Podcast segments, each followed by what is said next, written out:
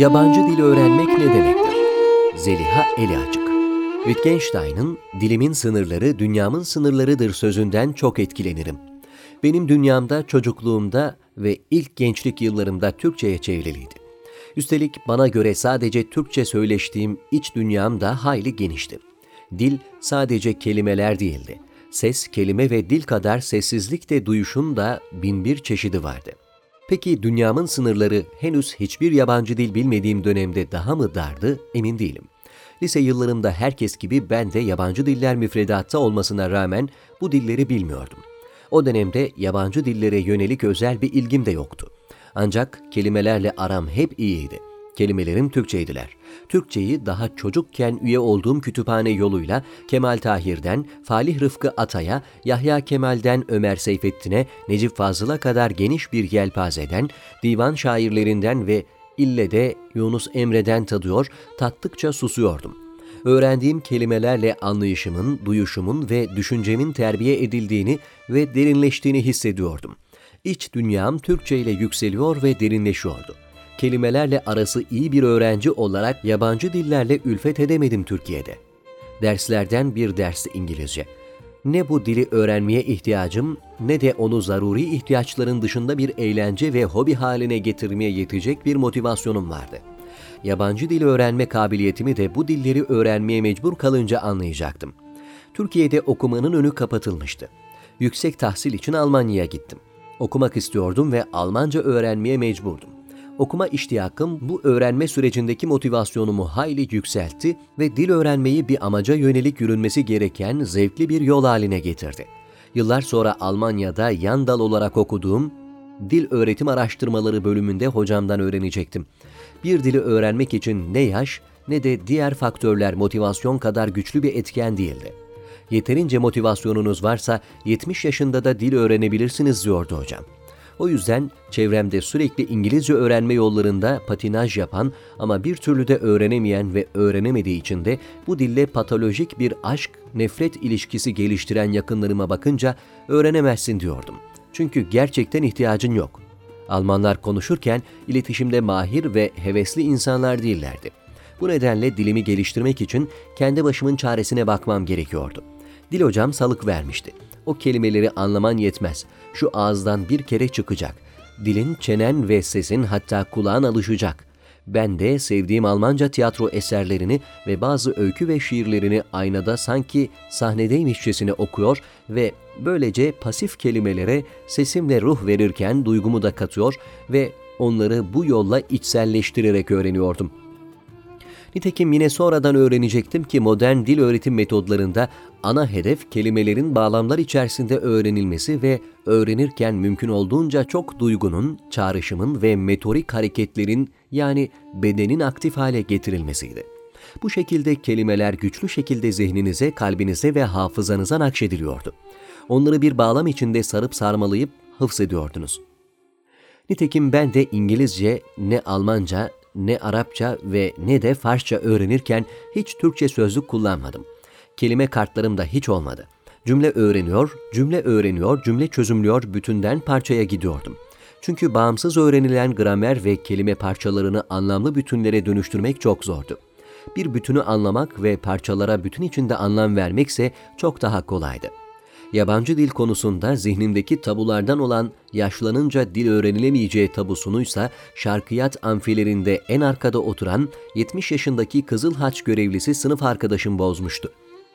İşitme cihazı vardı ama bizimle birlikte Arapça metinleri çözümlüyordu.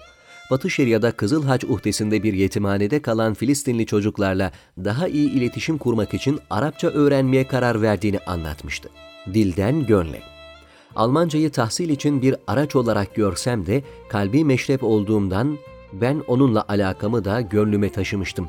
Alman dili ve kültürüyle ilişkim kısa sürede öğrenmekten anlamaya, anlamaktan duymaya ve hissetmeye dönüştü. Anlamanın tercüme yoluyla neredeyse imkansız olduğuna kani olmuştum. Tercüme eserleri okumak hem zevk vermiyor hem de anlama noktasında kendimi sınırlandırmış hissediyordum. Kaynağından su içmek, göllerden değil, okyanuslardan nasiplenmek istiyordum. Kısa sürede sevdiğim Alman filozofların, düşkünü olduğum Alman şairlerin mısralarını anladıkça bu dile olan bağım, ilgim ve iştiyakım artıyordu. Öğrenme arzuma bu nehre akacak yeni bir yatak bulmuştum. Yeni bir dünyaya açılan yeni bir pencerem olmuştu. Manzaralar da türlü türlüydü. Kelimeler arzı endam ettikleri mekanları ve hatta zamanı benim dünyama taşıyorlardı. Onlarla ünsiyet kurmak, kendi şarkısını tutturmuş, dilleri yabancı ama simaları tanıdık dehaların sesini duymak beni heyecanlandırıyordu. Kelimelerine dokundukça onların mekanları ve zamanlarıyla da temas ediyordum. Derviş hatırlatmıştı. Kelimelerini kaybedenler demek ki mekanı, zamanı ve anlamı da kaybediyordu. Ah benim güzel dilim, aşıkların boynunda bir gerdanlık. Kelimeler mekanı yanlarına alıp hicret ettiler. Kelimeler zamanı da yanlarına alıp gittiler. Mahmut Derviş Eski bir tanıdık, Arapça Dil öğrenme macerasında İngilizce ve Almancadan sonra karşıma çıkan eski bir tanıdıktı Arapça. Bu eski tanıdıkla bir Avrupa şehrinin üniversite koridorlarında karşılaşmış, bu kez bunca yabancı içinde onu daha samimi, tanıdık ve yakın bulmuştum. Kısa sürede kendimi onun cazibesine kaptırmış ve peşinden yeniden doğuya gitmek için yollara düşmüştüm. Siması tanıdıktı Arapçanın. Harflerine bazı kelimelerine aşinaydım ama bu dili bilmiyordum. Arapçasız şarkiyatçı olunmaz diyerek kalkıp Suriye'ye gidene kadar ben de Arapçayı kısmen anlıyor ancak konuşamıyordum. Mizacım gereği sohbet ve hasbihali sevdiğimden orada kaldığım üç ay içinde Arapçayı konuşur seviyeye geldim ve şunu anladım. Hakkında ana dilde teori üreterek ve konuşularak değil, yabancı bir dil ancak konuşarak ve yaşanarak öğrenilir. İşte ben de cesur ve insanlara açık mizacımın keyfini sürüyordum. Esnafla üniversitede tanıştığım öğrencilerle konuşuyordum. Galiba söyleyecek sözüm de çoktu. Ama Arapça konuşurken tıkandığım yerlerde aklıma Türkçe değil, Almanca veya İngilizce kelimeler üşüşüyordu. Almanya'ya dönüşte bunu anlattığım hocam nedenini anlatınca anladım. Meğer yabancı dillerle ana dil belli bir yaştan sonra zannediyorum 4, beynin farklı bölgelerine kaydediliyormuş. Bu yüzden bir yabancı dil konuşurken aynı bölgede aktif olan diğer yabancı dillerin kayıtlı olduğu nöronlar da aktif hale geldiğinden ana dil değil, yabancı dilden kelimeler zihnimize üşüşüyormuş. Arapça ve şarkiyatçılık rüzgarı beni Yemen'e attığında nihayet demiştim. Füshan'ın yüksek Arapça konuşulduğu bir Arap memleketi, lehçe konuşmayı sevmeyen biri olarak gerçekten de burada fusha konuşurken de öğrenirken de çok rahat ettim. Ve ne güzeldi. Yemenliler hiçbir yabancı dil bilmiyorlardı. Konuşmam ve yazmam burada hızla ilerledi. Yemenli hocalarıma tek bir serzenişim vardı, enstitüye gelen Amerikalı askerlere Arapça öğretmeleriydi. Hocama belki biraz da çocuk kızgınlığında sizi vurmak için öğreniyorlar. Öğretmeyin bunlara diye çıkıştığımda bana Zelihacığım, inan bu askerler çok ahmak. Dil öğrenmiyorlar, öğrenemiyorlar. Paralarını alıyoruz, rahat ol diye beni teselli ederdi. Haksız olduklarını söyleyemeyeceğim ve ben Yemen'de de tıpkı Suriye'de olduğu gibi bana verilen çizgi filmler ya da tarihi filmler üzerinden değil, sevdiğim şeyler üzerinden dile yöneldim. Halil Cibran kitabından bir iki cümle çözünce keyfim yerine geliyor, öğrenme iştiyakım artıyordu. Bu yüzden futbol seven futbolla, tarih sevenin tarihle ilgilenerek daha zevkle ve kalıcı dil öğreneceğine artık emindim. Benim yolumsa edebiyattı. Sevdiğim şiirleri, kısa hikayeleri ama hep aynı hikayeleri okuya okuya onları içime, hafızama alıyordum. Arap memleketlerinden son durağım Ürdün'e gittiğimde artık eli yüzü düzgün bir Arapçam vardı. Talebelerimle Arapça konuştuğum zaman hem sevinmiş hem de çok şaşırmışlar ama etkilenmişlerdi.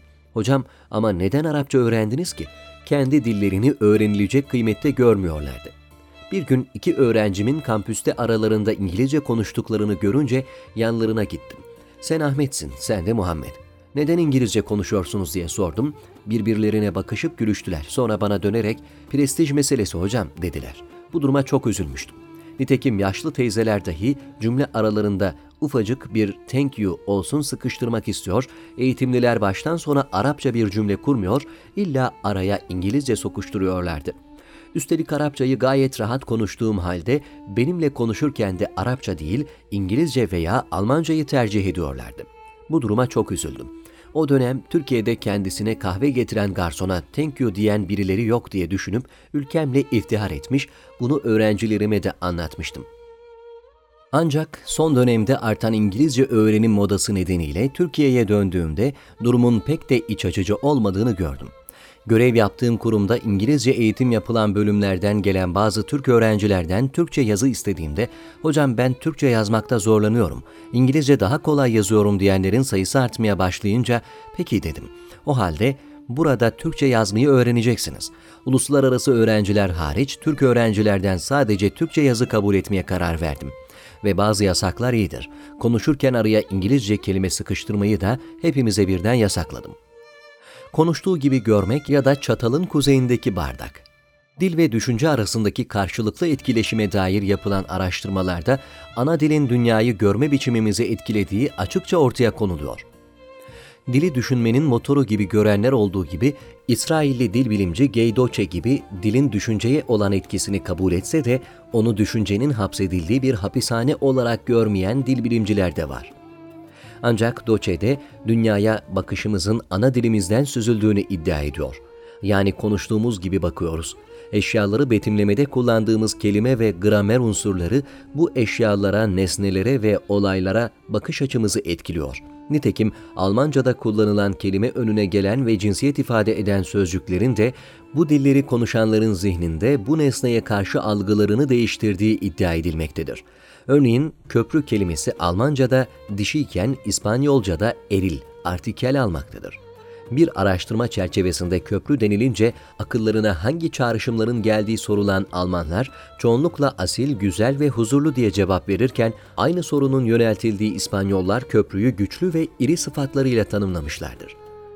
Max Planck Enstitüsü'nden Stephen Levinson aborjinler üzerinde yaptığı araştırmada çok somut ve keskin yön ifadelerinin kullanıldığı dilleri konuşan kabilelerin aynı bölgede yaşayan ama bu dili konuşamayan diğer halklardan daha iyi ve kesin bir mekan ve yön bulma yetileri olduğunu ortaya çıkarmıştır. Levinson bir aborjin kabilesi olan Hopawale'nin dilinde ön, arka, sağ, sol gibi mekana işaret eden zarfların bulunmadığını ve kabile mensuplarının mekansal tanımlamalarda da güney, kuzey, doğu, batı gibi yön ifade eden kelimeler kullandıklarını ortaya koymuştur. Bu nedenle bu dili konuşan insanların sürekli olarak yön duygusuna sahip olmaları ve bir olaydan bahsederken çevredeki tüm nesneleri zihinlerinde adeta bir pusulaya göre yerli yerine oturtmaları gereklidir. Buna göre Hopevaleliler örneğin çatalın sağındaki bardağı işaret ederken çatalın kuzeyindeki bardağı ver ifadesini kullanmaktadırlar. Dillerin düşünce üzerindeki etkisi siyasi tartışmalarda da karşımıza çıkmaktadır. Nitekim George Orwell'ın 1984 kitabında bazı kelimeler olmazsa bazı düşünce ve tutumların hiç oluşamayacağı tezinden ilhamla otoriter devletin dili manipüle ederek halkın düşünce yapısını nasıl etkileyerek yönlendirdiği anlatılır. Örneğin otoriter bir devlet isyana dair kelimeler yasaklanırsa isyan fikrinin hiç oluşmayacağından yola çıkmaktadır. Dillerin ve kelimelerin sadece siyasi gücünden değil, psikolojik etkilerinden de bahsediliyor. Örneğin öyle hissetmese dahi olumlu kelimeler kullanan insanların hayata daha neşeli ve olumlu bakmaya başladığını iddia eden psikologların varlığı da biliniyor. Yabancı dil yabancılaştırıyor mu? Yabancı dil konuşurken beni şaşırtan şeylerden birisi de kötü argo ve küfür addettiğimiz bazı kelimelerin bu dillerdeki rahat kullanımı olmuştu. Kaba söz ve küfür konuşmak bir yana, duymaktan imtina eden bir insan olarak normalde Türkçe söylense rahatsız olacağım argo kelimelerin Arapça, Almanca ya da İngilizce'de beni o kadar rahatsız etmediğini fark ettiğimde şaşırmıştım. Yabancı diller dile getirdikleri olguyu ya da durumu bana yabancılaştırıyordu. Sonraları üniversitede öğrendiğim araştırma sonuçları da bu tecrübemi doğruluyordu. İnsanlar sadece sınıf ortamında öğrendikleri yabancı bir dili kullanırken daha rasyonel ve soğukkanlı davranabiliyorken, aile içinde duygusal çağrışımlarla öğrendikleri ana dillerinde tepki verirken ya da bir karar alırken daha duygusal hareket ediyorlardı. Nitekim psikoloji literatüründe vagon ikilemi olarak da bilinen troli probleminin yabancı dil ve ana dilde uygulanan varyasyonları da bu tezi güçlendirir niteliktedir. Bu deneyin burada esas alınan versiyonunda raydan çıkan bir tren hızla gelmektedir ve o esnada tren rayında çalışma yapan 5 işçi treni fark etmemiştir. Denekler o esnada bulundukları köprüde yanlarında duran ve treni durduracak ağırlıkta olan bir adamı trenin önüne atmakla tren rayında çalışma yapmakta olan 5 kişinin yaşamını kurtarabileceklerdir. Deney, deneklerle yabancı dilde ve ana dilde olmak üzere iki kez yürütülmüştür. Yabancı dilde yapıldığında deneklerin bu kişiyi feda etme noktasında ana dillerini kullanırken olduğundan çok daha kolay ve çabuk karar verdikleri gözlemlenmiştir. İki dilli yetişmek bir zaruret mi? Çocukların iki dilli büyümesinin bazı avantajları olduğu biliniyor. Özellikle bir dili konuşurken bilinen diğer dilleri baskılama kabiliyetinin kontrol ve dikkat gibi zihinsel bazı işlevlerin güçlenmesinde de etkili olduğu biliniyor. Alman dil uzmanlarının iki dilliliğin çocuklar üzerindeki olumlu etkilerine rağmen bütün Alman kreşlerinde iki dillilik uygulamasına yönelik çekincelerini her okuduğumda aklıma çocuğunu böylesi bir kreş ya da anaokuluna vermek için yarışan anne babalar geliyor. Çocukların çok dilli yetişmesi iyi mi kötü mü sorusu dil bilim uzmanları tarafından farklı şekillerde cevaplanmıştır. Örneğin Melbourne Üniversitesi'nden dil bilim araştırmacısı Frank Koenig'e göre tüm çocuklar eşit oranda iki dilli öğrenmeye uygun değil. Koenig'e göre bu durum çocuğun zeka ya da dil yeteneğinden ziyade yeni ve yabancı şeylere açık ya da kapalı olma gibi kişilik özellikleriyle ilgili. Ve her çocuk bu özellikleri taşımıyor olabilir. Melbourne'lu uzman sadece iki dilli yetişmenin çocuklar için teknik olarak mümkün olmasının bunun ille de tercih edilmesi gereken bir durum olduğu anlamına gelmediğini vurguluyor. İspanyol bir teyzesi olan çocuğun erken yaşta bu dili öğrenmesini anlayabilirim ama ailelerin çocuklarını ileride kariyerinde yardımcı olacak veya okul başarılarını yükseltecek diye iki dilli anaokullara vermeleri konusunda şüpheyle yaklaşıyorum. Berlin Max Planck Enstitüsü'nden Paul'un Schröter de meslektaşıyla aynı görüşte. Eğer bir zaruret yoksa çok erken yaşta çocukları ikinci dil için zorlamaya gerek yok. Ne kadar erken o kadar iyi tezi de zaten artık geçerli değil. Yabancı dil öğrenmek için hiçbir yaş geç değil. Hatta yetişkin olarak dil öğrenmenin de pek çok avantajı var. Schröter ayrıca bir çocuğun iki dilli yetişmesi için ikinci dille sürekli iletişim içinde olması gerektiğini belirtiyor ve çoğu anaokulu 2-3 saatlik yabancı dil dersleriyle bilingual olduğunu iddia etse de birkaç saatlik dil dersiyle iki dilliliğin mümkün olmadığını söylüyor. Yabancı dil öğreniminde ana dilin öğrenimini vurgulayan Schröter, çocuk yaşına uygun olarak ana dilini oturtmuş olmalı ve iyi konuşabilmeli yoksa iki dillilik başarılı sonuç vermez diyor. İnsan sevdiği kadar anlıyor.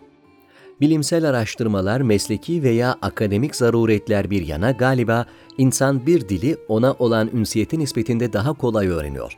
Anne Maria Schimmel'in dediği gibi insan sevdiği kadar anlıyor. Belki de bu yüzden ben kaç yabancı dil biliyorsun ve hangi seviyede diye sorulduğunda hep şöyle cevap verirdim. Türkçeyi annem, Arapçayı dedem, Almancayı hocam, İngilizceyi patronum ama Farsçayı işte onu sevgilim gibi severim. Mahmut Derviş, dilim işte o benim demişti. Ben de ana dilim Türkçenin bana verdiği her şeyle galiba Türkçeyim ve diğer tüm dillerim bana Türkçenin erken yaşlarımda ve ilk gençliğimde kazandırdığı ne varsa onları Almanca, İngilizce ve Arapça söylemek, anlatmak ve duyumsamak için verilmişler insanın o hiç değişmeyen özüyle farklı lisan ve kültürlerde yeniden karşılaşmak ve onun farklı kelimeler, zihin ve duygu dünyaları ve dillerde izini sürmek için bana öğretilmişler. Böyle hissediyorum. Oradanım ben ve hem buralı. Hayır hayır, oralı değilim ben. Hayır, buradan da değil. İki ismim var. Bir kavuşup bir ayrılan iki lisanım. Unuttum. Hangisiyle görürdüm düşlerimi? Mahmut Derviş